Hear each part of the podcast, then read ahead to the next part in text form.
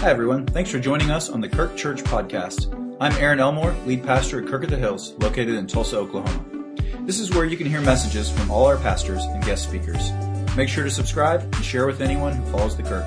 If you want to know more about us, visit us at thekirk.com, like us on Facebook, or follow us on Instagram at The Kirk Church. Let's get started with today's episode.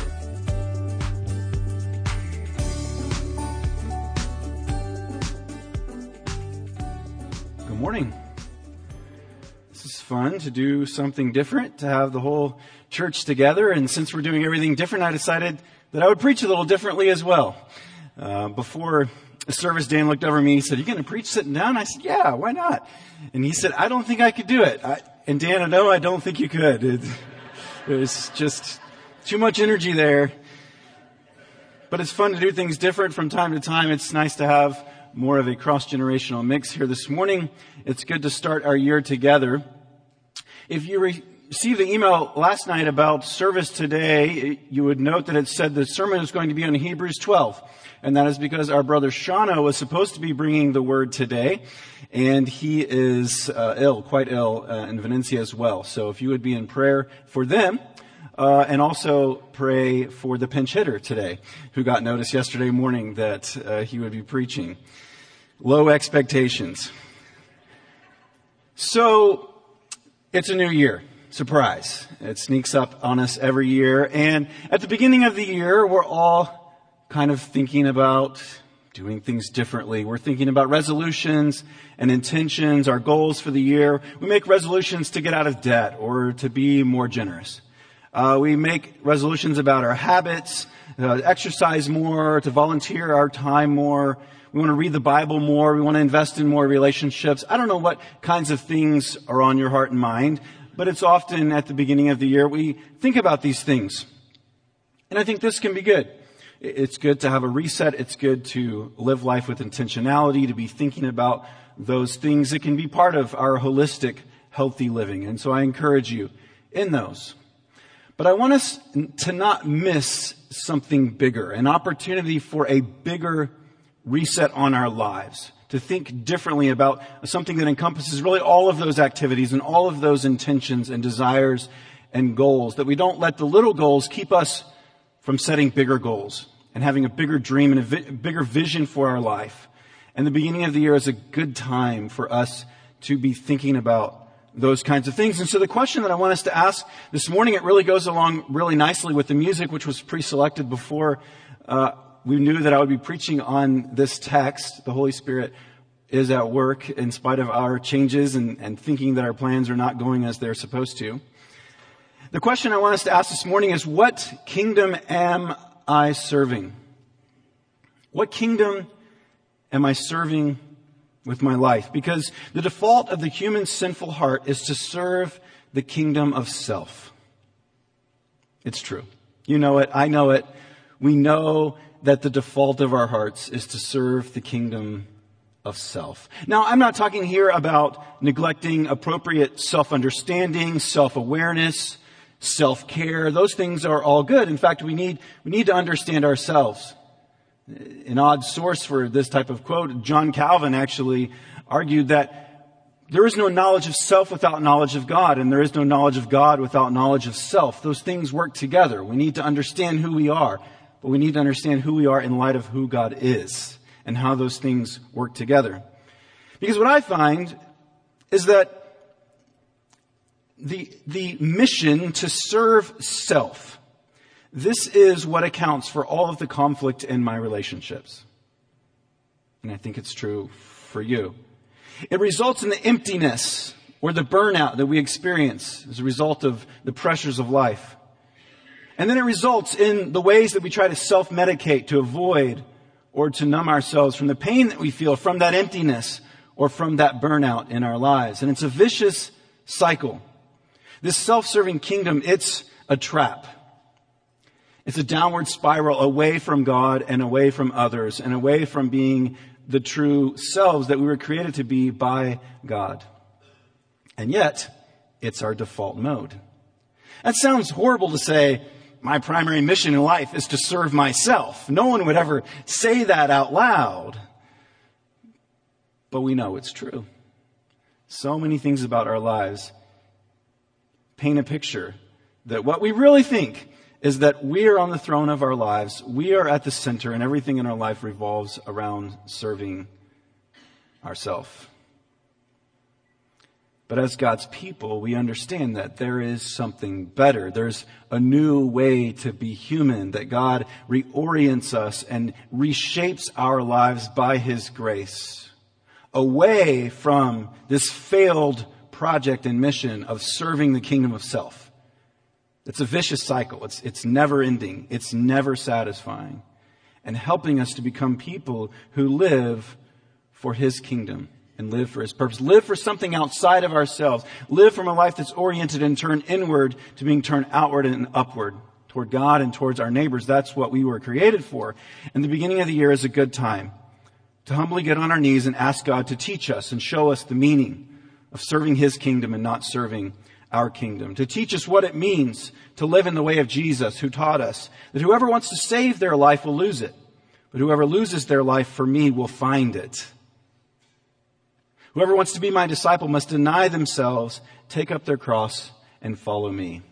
So, Happy New Year, friends. My wish for you is that this year you would die a slow death to yourself, to this old way of trying to serve the kingdom of self, and that you would find this new pattern, this new way, to be an easier burden, to be actually a more joy-filled way, to not believe the lie of this kingdom-serving, self-serving lie, to not believe that lie, but to believe that living our lives for God is what we were made for. So our resolution worth making this year is that we want to become a worship-centered people, to place God at the center of our lives, not actually for us to place, but to recognize that He is already King, He is already Lord, but that we would surrender to that joyfully. And to believe that it's actually the best way to live. To celebrate the fact that God is on the throne. Not just of the world, but of our lives. And to live into that reality. And to find the joy and peace that accompanies that. Being worship-centered, it's our first and foundational value that we have as a church. And so this psalm we're going to look at this morning, it provides support for this. It encourages us to worship God. Because God is truly of our lives. He's truly worthy of our worship.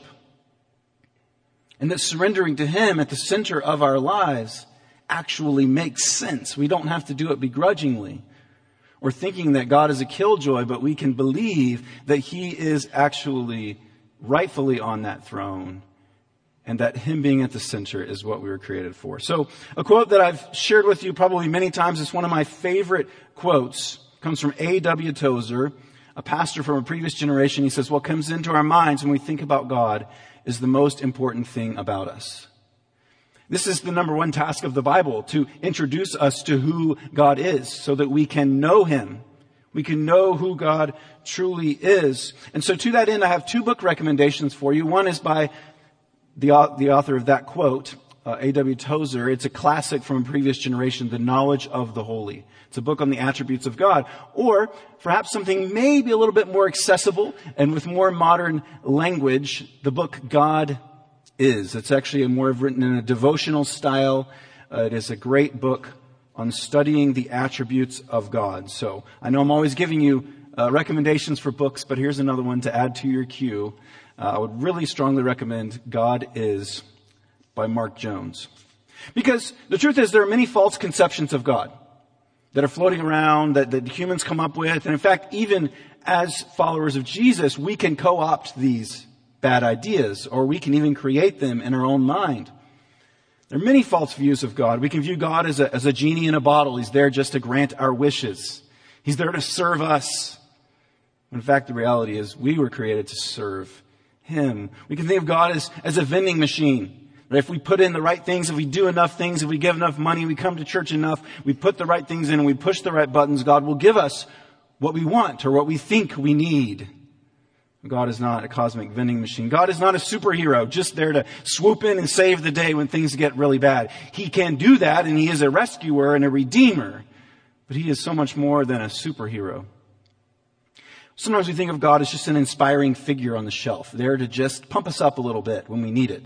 And just give us a thumbs up and just encourage us when we need to be lifted up. We can think of God as an angry judge who's going to rule on our lives. and we're constantly in trouble. We can think of God as just an old wizard, full of wisdom and grace, but sort of aloof and not really that involved in our daily lives, or even think of God as an absentee father. He's just not there. We can think of God as the sort of master designer who created the world, but now is just sort of letting us go about our lives and try to figure things out on our own. There are many ways we can think wrongly about God. We can't cover them all this morning. But what we can do is that we can look to God's Word to realign our vision of who God is. And really all of Scripture, every page is dripping with this story of telling us about this God. We're just looking at one particular psalm. It's a weighty one. I can't touch every little phrase in it. It's so power-packed. But we want to look at this psalm that helps realign us to who God is. And by the way, you're in trouble this morning because what happens with me is the less I prep, the longer a sermon goes. So because this being a surprise sermon, you might be in trouble. I think we'll still make lunch plans, hopefully, but we'll see how it goes. So let's dive in. Verse 1, praise the Lord, my soul, all my inmost being, praise His holy name. So the psalm begins with a simple declaration, praise the Lord. But in the original language, it's actually a command that's directed at the self. David is exhorting his own soul to praise God. And now this word conveys the idea of kneeling before royalty, of showing respect, of showing honor, of recognizing authority where it is due. Perhaps a helpful paraphrase might be, worship God, I preach to myself. How many of you know you need to preach to yourself sometimes? I hope that the preacher that you listen to most often is yourself. I hope that you're preaching to yourself. In fact, the truth is, I think we all do. You're preaching to yourself all the time. Sometimes you're preaching to yourself very unhelpful things. So start preaching good things to yourself and truth from God's Word. And so the psalmist begins here, David, he begins by saying, worship God, I preach to myself. It's intriguing because it assumes the need to be stirred up, which is both convicting but also comforting. It's convicting that we should need to be exhorted or encouraged to worship God because it should be obvious to us that God is worthy of our worship. But it's also comforting because it assumes that we might need to preach to ourselves, that our natural disposition isn't always to place God at the center of our lives and worship Him. And I know that that's true for me. There's times I have to preach to myself. Soul, it's time to worship God because that's what you were created for. Soul, you need to worship God. These opening verses also instruct us how we should worship. David writes, all my inmost being, praise His holy name. In Deuteronomy 6, the Shema, the sort of foundation of the law of God in the Old Testament, it says, love the Lord your God with all your heart, with all your soul, and with all your strength. And this word strength, It translates this idea of every fiber of your being, with all that you are. In my innermost being, with all of myself, I worship God. It's a good reminder to us that our worship is holistic. It's all of our lives. Living a worship-centered life is not just a commitment to be regular in the corporate worship of God's people. That's part of it, and that's an important commitment. But this commitment to be a worship-centered person is to worship God with every aspect of who we are, with our mind, with our intellect, with our bodies, with our knowledge, with our reason, our experience, our relationships, with all of who we are called to worship God. And so the remainder of the psalm continues to give us a very long list of the different attributes of God. It tells us who God is. And I love to talk about this subject because you cannot exhaust it. The Bible uses so many metaphors and so many different ways of trying to tell us who God is because there's so much there. We cannot wrap our minds around who God is. But yet we can continue to grow deeper and deeper in our knowledge and understanding of who God is. So, it begins with the mercy of God. God who is merciful. It says He forgives all our sins. He does not treat us as our sins deserve or repay us according to our iniquities. God is worthy of our worship because He is a merciful God. Amen. He does not treat us as our sins deserve. This is the good news of the gospel. When we're young, we want life to be fair, whatever that means, right? We get in arguments with siblings because we want things to be fair. But as we grow in life, hopefully we learn that life isn't fair, and that in fact, it's actually a good thing that life is not fair, right? Because if life were fair, we would get what we deserve, and what we deserve is death and hell. Not a real peppy message for the start of the year, but that's the truth. That's what we deserve. But God is merciful. He doesn't treat us as our sins deserve. And that is really good news for us. God is also our Redeemer. Verse 4. It says, who redeems your life from the pit and who crowns you with love and compassion. Now, it's likely when David is writing this psalm, he found himself in many near-death experiences in his life. He may be in one of those situations as he writes these words, who redeems your life from the pit, or he may be thinking of one of those. But I think it's also appropriate to think of the pit here metaphorically, representing the many dark places and situations and challenges in our lives. And the reminder of this psalm is that our God is a God who redeems and who restores, who pulls us out of those dark places. Now here's the hard part. Sometimes those dark seasons are long. Right? We want a quick solution to our pain. That's not always the way it works. But God promises that if you're in a pit, He is going to pull you out from that, and He is going to redeem that situation. Somehow. Maybe in a way that you'll understand it and see it. Maybe in a way that you won't this side of heaven.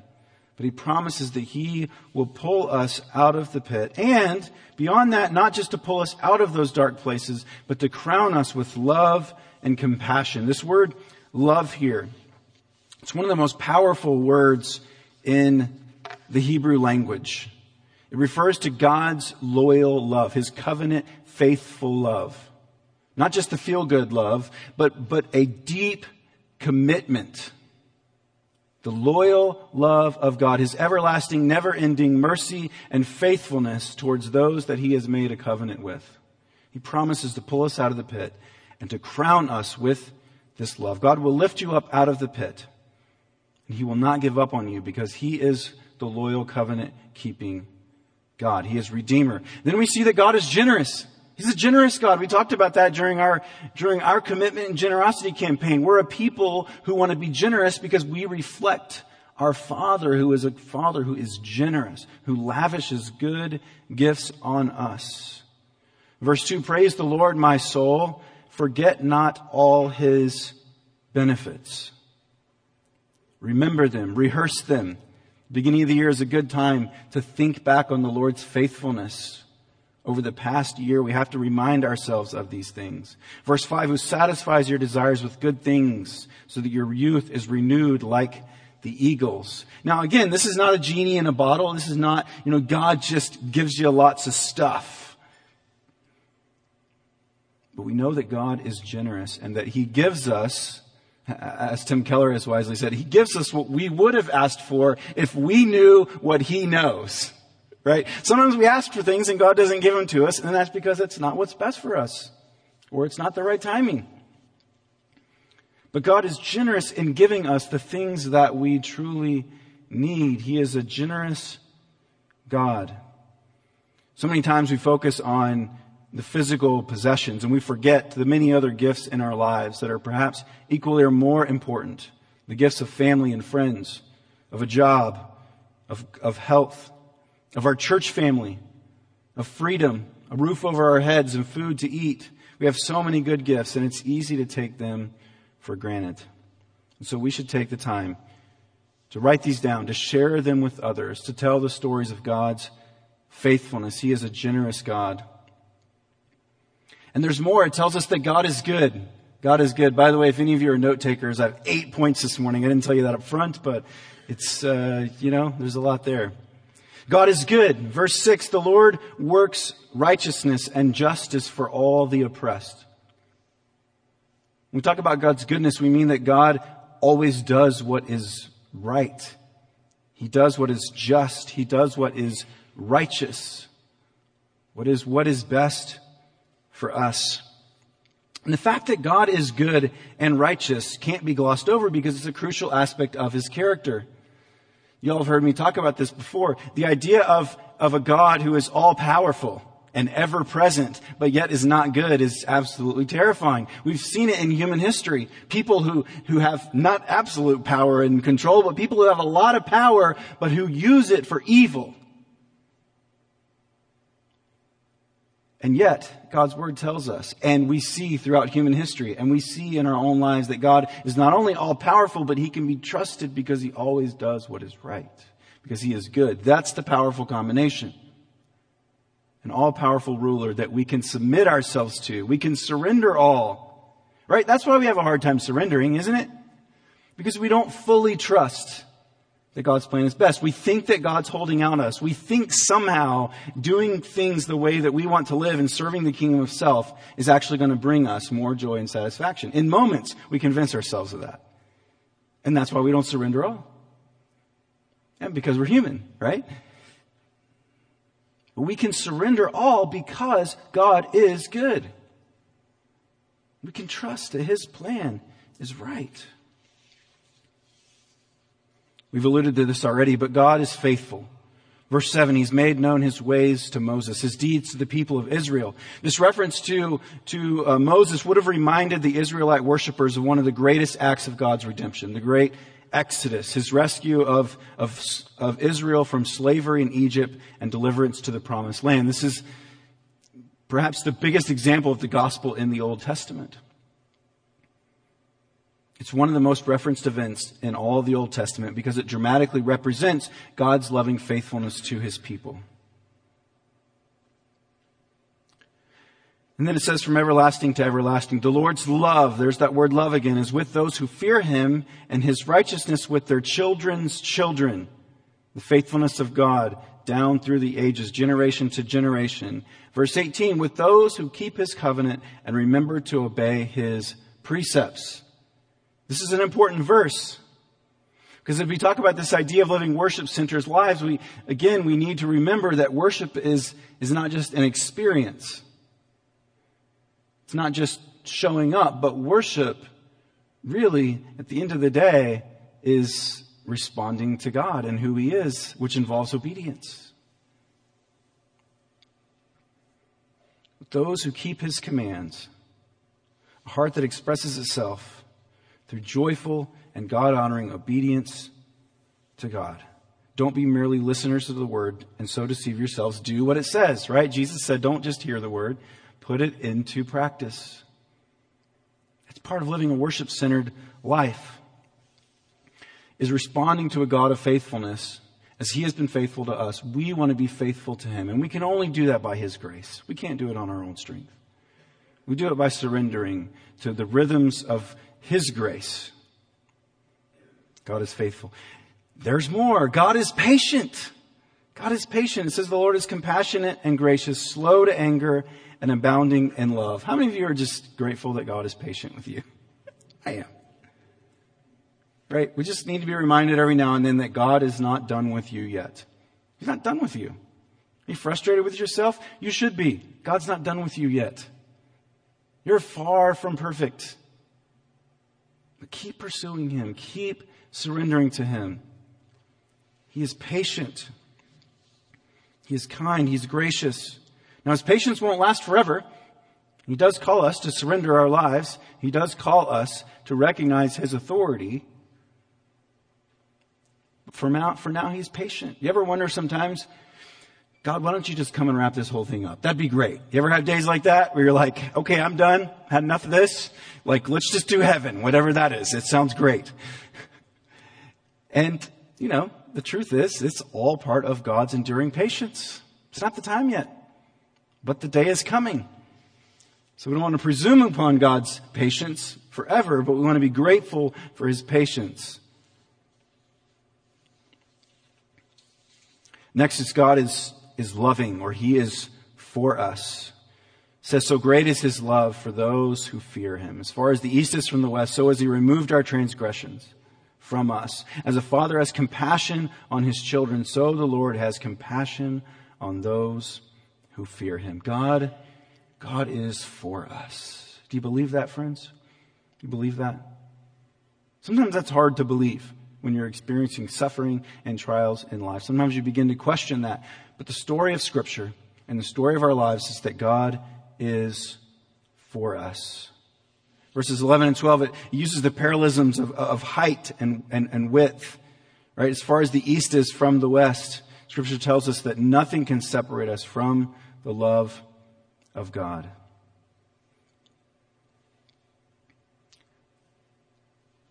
As we move toward the end of the psalm, we see that God is eternal. Verse 14, God is eternal. It says, He knows how we were formed. He remembers that we are dust. The life of mortals is like grass. They flourish like a flower of the field. But the Lord has established His throne in heaven, and His kingdom rules over all. This section kind of compares the temporal nature of human life on planet Earth, right? We're like grass. We're here that sprouts up quickly and then it's gone, right? It's borrowing an image from the book of Isaiah. Well, no, wrong time period. That Isaiah takes it from here. Here we go. Our lives on earth are short. They're fleeting like a flower of the field. And yet, these short lives that we live, when connected up with the eternal purposes of God, our temporary time here on earth can matter deeply. That's the kind of irony of it. Our lives are short, and yet they're still important. And then the psalm concludes by explaining that the scope of this resolution to worship God encompasses the entire universe. Not just people, but all of heaven and earth. The angels are commanded to worship the Lord God, the King of the universe. There's a cosmic scope to this whole thing that encompasses everything. The Lord God, He is King of the universe. He alone is worthy of our worship. He alone is fit to sit on the throne and rule our lives. This psalm tells us much about who God is. It's a great psalm to meditate on, and yet it only begins to scratch the surface. Because there are so many attributes of who God is. And if I could encourage you this year to do one thing, it would be to know God better. Simple thing. But yet there are so many things in our lives pulling us away from that center, which is found in God. Would this be a year when we commit to live a worship-centered life, knowing that so many of these other things will flow out of that when He is at the center? We're going to spend time this year reading through God's Word. As you read through, there's so many different kinds of literature. There's so many ways that you can get lost in the text. Keep coming back to this question. Who is God? What does this piece of Scripture tell me about who God is?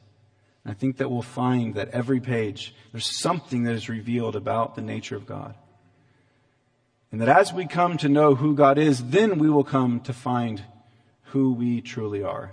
Again, it's the opposite, right? Christianity begins with surrender. It also begins with getting to know who God is. That is actually the project of how we find ourselves. And it's the opposite of the way that the world and everything around us tells us to find our true selves. We find our true selves in God. And in that relationship, He reveals to us who we truly are. This is a resolution worth making as we begin our year.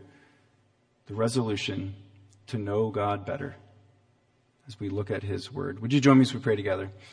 Father, we thank You that You are a good and loving and faithful and redeeming and merciful God. Lord, we thank You for who You are, and we pray that we would come to know You better in the days ahead.